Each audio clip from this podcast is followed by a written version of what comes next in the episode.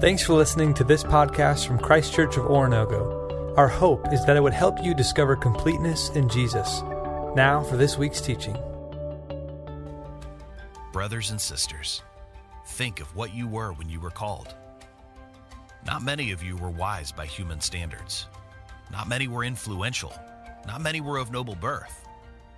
But God chose the foolish things of the world to shame the wise. God chose the weak things of the world to shame the strong. God chose the lowly things of this world and the despised things and the things that are not to nullify the things that are, so that no one may boast before him. It is because of him that you are in Christ Jesus, who has become for us wisdom from God. That is our righteousness, holiness, and redemption. Therefore, as it is written, let the one who boasts boast in the Lord. 1 Corinthians 1 26 through 31. Good morning, church. Let's open our Bibles to 1 Corinthians chapter 1. We're going to be using this, the entirety of this chapter this morning as we uh, complete the second week of this What a God series.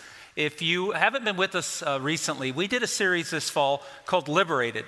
And in this series, we looked at the rhythm by which God has liberated his people historically, going all the way back to the Israelites in Egypt being freed through the wilderness. And we realized that there seems to be a pattern of what God does. When we listen to him, trust in who he is, and obey what he asks of us, or we even obey what he tells us not to do, and we trust him in that, that God brings a deliverance into our lives that we could never manufacture. God takes us out of situations we could never free ourselves from. And we wanted to follow that series with the series called What a God, looking at when life is hard and we're in those wilderness moments of our lives, what do we hold on to? What gets us through it? What do we need to know? What do we need to believe? What do we need to wrap our arms around and anchor ourselves to? And we realize that the, the answer to that question is the character of God. If we're going to listen to Him and trust Him, we need to know more about Him. And maybe even possibly, we don't spend enough time just boasting in the goodness of God and reminding ourselves what we can rely on, what can be trusted. So, last week we talked about God the Father and used the illustration that Jesus gave in the story of the prodigal son and the father's response. And we talked about the goodness of the father. And what was amazing to me was the amount of responses that many of the leaders here at the church heard from you all that we may have struck a chord because reminding ourselves of the goodness of God is necessary. And we don't do it enough. And don't be shamed by that, but be encouraged. You can remind yourself of the goodness of God every day, and you should. And because of that, it fills our hearts and it gives us hope. We're going to be looking at this uh, first chapter of 1 Corinthians. Now, there are many, many chapters today on this theme, God of trust. I, I could have chosen so many, but I decided 1 Corinthians worked because of what it does to remind me of the character of God and how God's impetus is my hope, how God is never not reaching out to each one of us. And if you look at Paul's letters, Paul wrote 13 pieces of your New Testament, and they're either to churches or individuals. And Paul has this rhythm to his writing that at the very beginning, he identifies who he is in God. And then he identifies or calls us to get our identity from God. It's, it's reoccurring. Paul says, This is who I am in Christ through the mercy of God, and this is who you can be through Christ in the mercy of God. Once again, bringing everything together around this point. Everything in life is truly significant or found to be insignificant relative to God. That's kind of a weighty sentence, but I'll just state it this way. Everything in life will be evaluated in relationship to God and nothing else. And only those things that can stand before God as worthy will be worthy, and those things that cannot stand before the truth of God will crumble and fall like false idols. And so when we look at what we're going to be looking at today, Paul is giving us identity. Look at verse, the first three verses of chapter 1. Paul, called to be an apostle of Christ Jesus by the will of God, and our brother Sosthenes, to the church of God in Corinth, to those sanctified in Christ Jesus and called to be his holy people, together with all those everywhere who call on the name of the Lord Jesus Christ, their Lord and ours.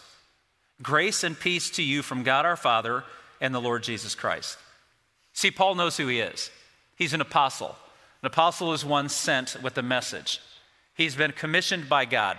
Why? Because he was a special speaker? No. Because he had great talent and mental abilities? Absolutely not. Paul said, the reason I was sent by the will of God. It was God's idea, it was God's choice. Had little to do with Paul himself and had more to do with what God would do with Paul. What was he to do? Speak the truth of God, proclaim Jesus Christ crucified and resurrected. And Paul was faithful to do that because Paul knew that he was a man who had received mercy. He understood who he was.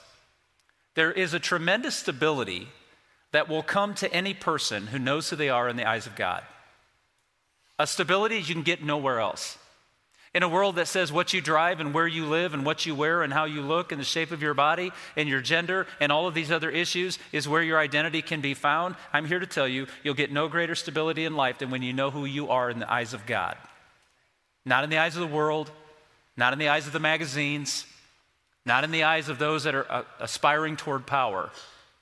Paul wants us all to know if you know who you are, then you'll have less dissatisfaction, envy, anger, and insecurity. Because as we learned last week, our God is a father, and our father loves us. Even when he disciplines us, he loves us. Even when he corrects us, he loves us. And he calls us in his love.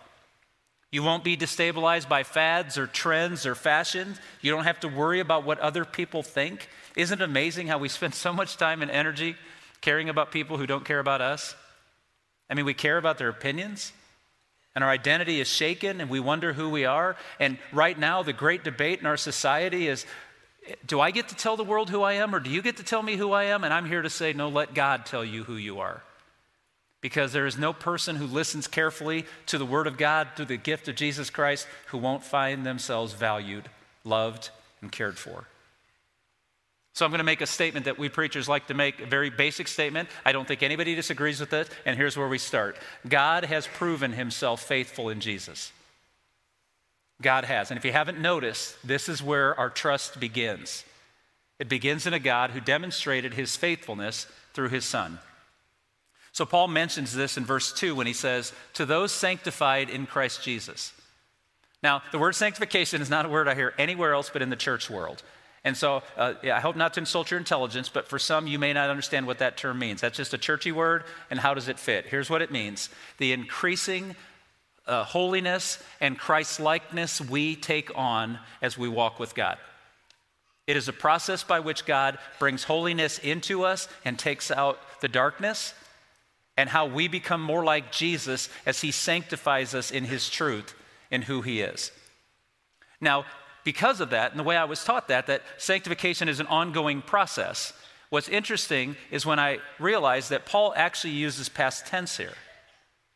Paul says that we were sanctified, it was done, it was completed. So, is this wrong? How can you have one that's ongoing and one that's completed? And I want you to see that Paul isn't uh, He's not complicating this. He's actually going to express something in verse 2 that I want us to see and I want us to hold on to. You see, God took a decisive action. And when God took that decisive action, it was enough. I believe that's what Paul means when he says, We were sanctified. He gave us everything we need to do everything He asks and to become everything we're supposed to in Jesus. When Jesus arrived and brought the ministry of the new kingdom into this world and fulfilled all the prophecies in himself, he sanctified God's plan. This is the past tense part. We have everything we need in Jesus. Amen? I would think in a church that might have got a different response. now, if I was at the city hall, that was okay. You see, here's what I want us to understand that Paul is telling your identity is not in you. Your identity is not in what you accomplish or how you look. Your identity is in what Jesus has done for you.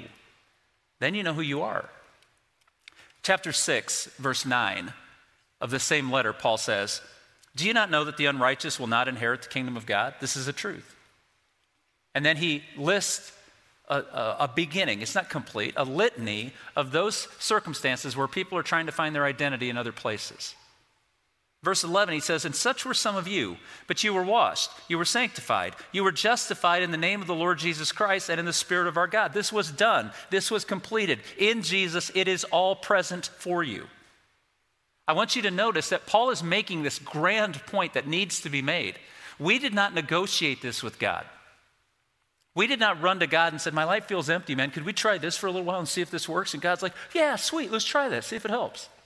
No, God from the beginning of time knew what he was going to do. He knew how he was going to bring this all together. We had no voice in it, we had no vote in it. God's kingdom is not a democracy, it's a theocracy, and when the king talks, it's right. And so Paul is saying that God brought this all together. So, how can sanctification be a decisive moment in time and yet still an ongoing process? It's this way. See, God didn't miss the target. Verse 2 To those sanctified in Christ Jesus and called to be his holy people, together with all those everywhere who call on the name of our Lord Jesus Christ. God decisively responded to our need. He brought us Jesus, and everything we need is in Christ.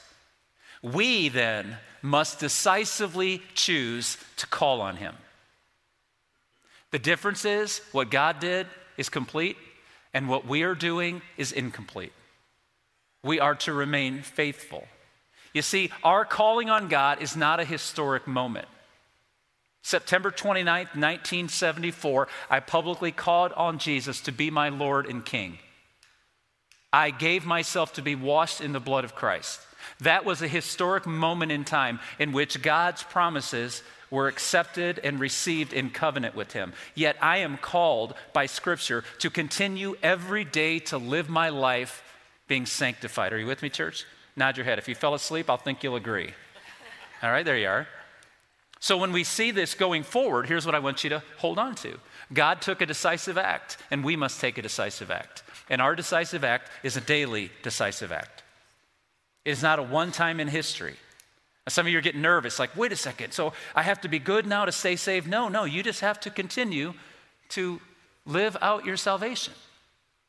To call on the name of the Lord for protection, for guidance, for protection, more and more every day, so that God might speak words of truth to you, that God might strengthen you, that you are not complete in who you are, but you become more Christ like every day, the reason we as a church, Teresa talked about it, the reason we as a church say that our goal is to find, to help all of God's people find their completeness in Jesus Christ comes right out of Ephesians chapter 4. This is the purpose of the church to help you in the ongoing sanctifying work of God by holding firmly to who God is and what He's done in Jesus. So God's called you out of darkness into light. And every day we call from the darkness to God to continue to deliver us and strengthen us and shape us and mold us. It is a real experiential part of life. It's not a theory, it's not a theological term. It's what it means to live. Some people call it being born again, being saved, being converted, becoming a new creature, receiving Jesus. All of those answers pass the exam. As long as it is this concept of us living daily in the goodness of our God and pursuing Him by calling out to Him every moment of our lives. So, if God is calling us out of darkness, what's the call to? And I think this is a mistaken notion that I don't want to assume everyone's mistaken, but I, I think in American culture, this has become so normative that it has to be called out. What is the calling of God to? for many in America, and you don't find this, and I haven't sampled the entire world, but I've talked to preachers who preach in Japan and in India and in South America and around the world, and they'll tell you that around the world they don't have this attitude that American Christians have. That we think being saved means hold your breath, hold on tight until you die. And that is not experienced across the globe. Maybe it's because we don't have to pray, give us today our daily bread. We have pantries and freezers that have already accomplished that. But in parts of the world where there's poverty and people have to awaken every day awaiting the faithfulness of God or they die, they get this. They don't think that the kingdom of God is a one day when I die in the clouds. They believe it's an everyday experience of understanding and sensing the compassion and goodness of God our Father. In other words, most in the world know you can trust God because they actually trust God. And needing to do that makes a difference. I believe that's why so many Americans' discipleship is unsatisfying. Because if all you're doing is waiting for years and years and years from now, it's hard to be motivated today to have any need to trust God. So, what is God calling us to if that's not it? He's calling us in verse 9. God is faithful who has called you into fellowship with his Son, Jesus Christ our Lord. He's not calling you in to hold your breath and do good and don't mess up and have more wins and losses so that when you die, you get to go to a happy place with angels and wings and harps. He's actually saying, No, I'm calling you into a fellowship with Jesus today, right now. This is where it all comes together. This is where we find our completeness in Jesus, is not by waiting for him to do something in the future, but actually living in the trusting moments with him right now. To understand, this is what we mean when we say around here, you need to preach the gospel to yourself. You need to remind yourself of this that Jesus, the Son of the living God, came to earth and walked among us. And he gave his life for us. He traded his perfect holiness for our imperfection. He covered us in his holiness by sacrificing his life. And like the Passover lamb of, of old, he became the great Passover lamb whose blood cleanses us from all sin. Why? So that we could rejoin in fellowship with God the Father, who welcomes us home as prodigals returning and runs and embraces us and brings us into the home. And not only that, but He brings us the Holy Spirit to guide us every day, to teach us what is right and wrong, to show us the truth, to encourage our hearts and help us encourage others on the journey. This is what I mean when I say we need to preach the gospel. Verse 23. Paul says, We preach Christ crucified a stumbling block to Jews and folly to Gentiles. But to those who were called, both Jews and Greeks, Christ, the power of God and the wisdom of God. What does it mean to be sanctified? It means to enjoy the power of God and the wisdom of God through Jesus, to experience all of it. I get a little bit nervous when I say words like preach the gospel because for some of us, it, wasn't bad. It taught us scripture. But for some of us, we were raised in the fire and brimstone kind of preaching, right? Where every week you wondered if you were on the team or not. Every week there was an invitation to, to if you messed up and stubbed your toe 10 o'clock last night and you said that word that you needed to come forward and repent. And you always wondered, am I in or am I out? I'm not making fun of that, but that creates a tension in us. So when I say to some of you, preach the gospel to yourself, you feel like you have to shame yourself for 20 minutes and then say, but God is good. No. That is not the gospel of Jesus Christ. The gospel of Jesus Christ is you are loved in spite of yourself, and He deserves your all. He deserves your worship. He deserves your priority. He deserves your time, your effort, and your attention. Can I have an amen on that? That's the gospel you preach to yourself. It is the goodness of God shown through Jesus Christ that you and I may walk away from shame. Because the gospel does not shame you, the gospel calls you out of shame. There's no person I've ever met who has ever fought against their sin, like, I haven't done it. Most people I talk to look back on their lives and they're like, yeah, I don't want to talk about that. I don't want to relive that. The good old days weren't good. So the gospel does not shame us, it draws us out of shame and calls us to something greater and something more beautiful. That's why I can say to you as a pastor, you ought to awaken every morning and you ought to go to bed every night, reminding yourself who you are in the eyes of God. That's how you preach the gospel to yourself. That's how you hold on. It's more than just behavior. I've got to live better. No, because of Jesus Christ, I have a reason to live better. I have a reason to forsake all of this, to give up the intoxic- intoxication of sin, to give up the hangovers that come with it, to quit hiding parts of my life that nobody will ever know because I know I'm doing it, but I just don't want anybody to know you're doing it. And isn't it true if you have to keep it a secret, you've already convicted yourself? You've already admitted you shouldn't. That's why you don't want anybody to know. But the gospel frees you from that the gospel allows you to confess your sin, and God is faithful and just to forgive you your sin and cleanse you from all unrighteousness. See, the call of God is a personal experience into a relationship you can trust. So, what difference does this make? What difference is this trusting God that you can trust God? You see, the, the reality of today is it's not whether you can trust God, it's will you trust God? Will you trust the God who's proven trustworthy? Look with me at verse 26. We're going to just look at the first sentence. Brothers and sisters, think of what you were when you were called. This is what it means to preach the gospel to yourself. Remind yourself where you've been. Remind yourself where you are and ask yourself, where am I going? Who am I following? Who am I trusting? How am I walking in faith? You see, I'd love right now to go, now go home. We're done. Go get your kids, get in your cars. You have a homework assignment. On the week of Thanksgiving, what a perfect timed thought. Let's spend this week, brothers and sisters, thinking of what we were when we were called. But I don't have that much control, so we're going to continue on. All right, next verse. Not many of you were wise by human standards. That touches the ego, right? Not many were influential. Not many were of noble birth. But God chose the foolish things of the world to shame the wise. God chose the weak things of the world to shame the strong. God did not build his kingdom on power and authority and prestige. God took broken things and fixed the world. That's what Paul wants you to hear. God chose the lowly things of the world and despised things, the things that are not, to nullify the things that are, so that no one may boast before him. It is because of him that you are in Christ Jesus who has become for us the wisdom from God. That is our righteousness, our holiness, our redemption. Therefore, as is written, let the one who boasts boast in the Lord. So here's what we just heard. Do you want to preach the gospel to yourself?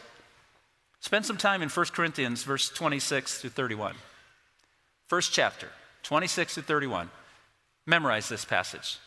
Remind yourself that God reached out to a broken part of his world and he called that brokenness into healing and into life and into health and strength for the purpose of letting the world know what Jesus can do with them too our righteousness, our holiness, our redemption.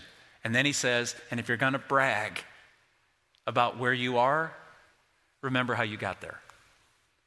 Remember who delivered you when you weren't even on the same team who fixed what you broke. See, the gospel does not shame us. The gospel identifies our reality and calls us into something greater. And I love verse 29 so that no one may boast before him.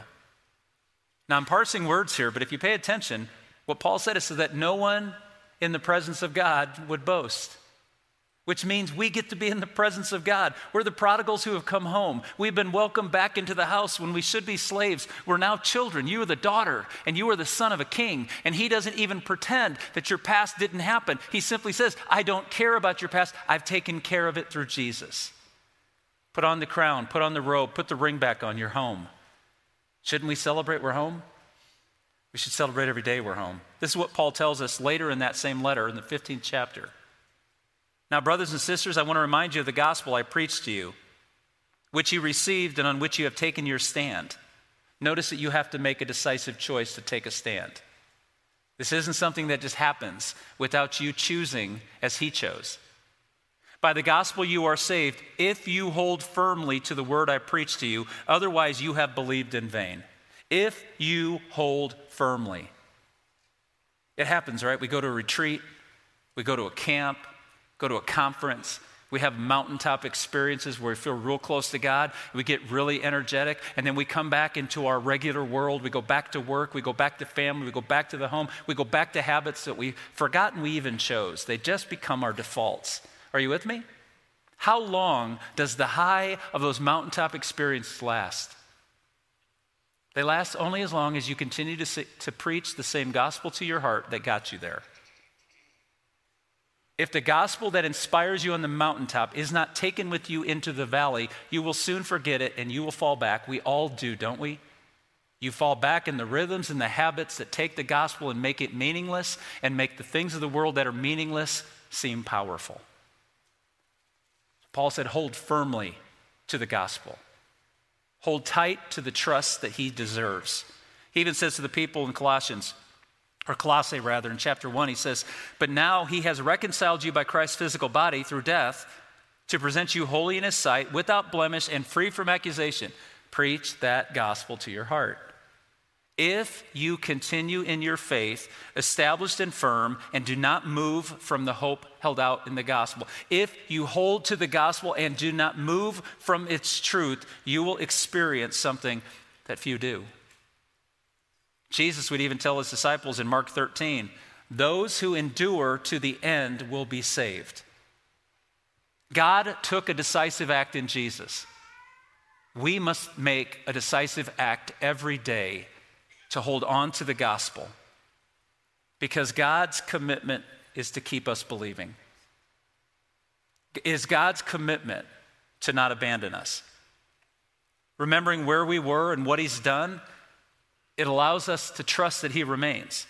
What did he tell the Israelites throughout the whole liberated series? Remember, he kept saying, Wasn't I the God who brought you out of Egypt? Wasn't I the God who took you to the Red Sea? Wasn't I the God that delivered you to the wilderness? Did I not provide manna for you? And did I not give water out of rocks? Did I not have a cloud and fire that led you? Did I not defeat your enemies when you didn't even draw a weapon? And the, and the crowd's like, Yeah, yeah, yeah. And then we begin to wonder, But will you be there tomorrow? God's like, Have I ever not been there tomorrow? Have I ever been unfaithful to you? Church, can we trust him? Verse 4 of chapter 1. I always thank my God for you because of the grace given you in Christ Jesus. For in him you have been enriched in every way, with all kinds of speech and with all knowledge. God thus confirming our testimony about Christ among you. Therefore, you do not lack any spiritual gift as you eagerly await for the Lord Jesus Christ to be revealed. He will also keep you firm to the end so that you will be blameless on the day of our Lord Jesus Christ. Look at verse 5 with me. He wants to enrich us. Will you let him? I don't say that to make you feel bad. I'm asking you the real question. Part of the reasons our, our faith becomes lethargic, part of the reasons that it becomes unsatisfying, is we don't open ourselves up to what God wants to bring us. Are you opening the Word of God in the community of friendship? Are you having conversations? Are you talking to God in prayer? Even if it's a prayer of a child reaching out to say, God, are you there? He will enrich us with many things. Verse 6 He will confirm the testimony about Jesus. He will prove that Jesus is who the scriptures say he is. He will demonstrate this to us. Are you listening, trusting, and obeying? Verse 7 He will supply us with gifting. You yourself are not gifted enough to endure. But in a community of faith filled with the Holy Spirit, together we are. Church, together we are. Now, there are some who are at home and they cannot attend and they're watching online, and we're grateful to do that. But there are many who are sitting back and they're not engaged in community. And I am cautioning you that is not the church, that is not the intention of the church, and neither is the church coming here to hear a sermon. The church is what takes place in the hallways and in between the services. And when we rely on each other, do you have community? Because if you do, God will use the gifting of others to bless you and your gifting to bless them. And that's the community this world needs. Verse 8, He will keep us firm to the end. You see, the assurance of a believer is that is not that God will save you if you stop believing. The assurance of a believer is that God, in relationship with you, will keep you believing. God will supply all of your needs. God will speak words of truth. God will walk with you in the mountaintops and in the valleys. Jesus said, I will never leave you nor forsake you. Can you trust that? God will not keep the unbelieving person against their will, but God will keep your belief alive as you walk with Him in fellowship with His Son. It's His promise. Verse 9, one more time. God is faithful, who has called you into fellowship with His Son, Jesus Christ our Lord. God is faithful. The fellowship of Jesus is faithful. God has chosen you and called you out of darkness into light, and his, the light of Jesus Christ will keep you in the light, walking for the Father. He has destined us for glory. His faithfulness can be trusted. Outside of faith in the gospel, there is no fellowship with God. And if there is no fellowship with God, there is no strength. Preach the gospel to your heart this Thanksgiving. As Teresa said earlier, be grateful for what He's offered us. I'd like to engage your head, your heart, and your hands. We do this often around here because I think there's something about the way the Spirit works in us that one of these will fit you today. One of these will be just what you need. For those of you, here's what I want you to think about Great is His faithfulness. Ask yourself this question Has He ever abandoned you? Has He ever neglected you? Has He ever not been for you? For your hearts, I want you to imagine the cost of the cross. I want you to preach the sacrificial love that took him there. Spend some time in the Word of God looking at what he endured and what he suffered for, so that you and I could know that the gospel is real and God can be trusted. Imagine the joy of the disciples in the upper room, locked away for fear, when Jesus walked through a wall and appeared before them. Imagine the joy in Thomas's heart when his doubt was proven wrong. And Jesus said, Thomas, touch my hands. Thomas is like, I'm good. because that's real. Spend some time with your heart, opening yourself up to what the Scripture and the testimony of Scripture teaches, and allow that to wash over you and hold you. That there's nothing this world can offer you greater than that. For your hands, live each day in the persevering faith. Live each day calling out to God, each day choosing to take a definitive moment to say, You are my God and I am your child. Listen to the words of Philippians chapter 1. For he who began a good work in you is faithful to complete it through Christ Jesus. God started this. God will finish it. Stay with him. As a father, I had moments where my boys, when they were younger and they liked me, there was a cool moment. I'd be leaving the house and they'd be like, Where are you going? And I'm like, I'm going to go here. And they would say, Can I go with you? Oh, absolutely. Because not only do you want to come with me, but now we're getting ice cream. This is going to be a good day. and if a, a, weird dad like me has that sensation of a child wanting to be with their dad and, and how we're going to make the best of those moments, can you hear the heart of your God Father saying to you, Come with me? And you're like, Can I go with you on Monday? Yeah, you can always come with me. But go with God. Don't ask God to go with you. Stay in fellowship with Him and walk with Him. Remember where you've been. Remember what He's done. And remember what He's promised to do. The back of the room are two tables with lamps lit on those. Just a few moments, some of our staff and volunteers will be going back there. Maybe you want to be prayed with today. Maybe holding on to your faith is difficult. Maybe your faith is childlike and it needs to go beyond that to get off of milk and enter into meat. Maybe you want to know what are some of the things you'd have me read or experiences you'd allow me to have. What is the next step on my pathway? We would love to direct you to the Pathway Center for that. Maybe you want to pray for a friend or a loved one who doesn't value Jesus and your heart aches that they might. Or maybe today's the day that for the very first time in your life you trust Jesus Christ to take his blood and wash you clean. Maybe today's the day you become a follower. And God says, I'm going. Do you want to come? And maybe today's the day you say, I'd like to go. If you have any of those decisions and we can help you in any way, go to the tables during this next time of musical worship or afterwards go out to the prayer center in the hallway. We're here to be together in Christ. If we can help you, we want to. Thanks again for checking out this podcast. We hope this teaching helped you to discover completeness in Jesus and encourages you to help others do the same. For more resources or to learn about Christ Church in general, visit us online at cco.church.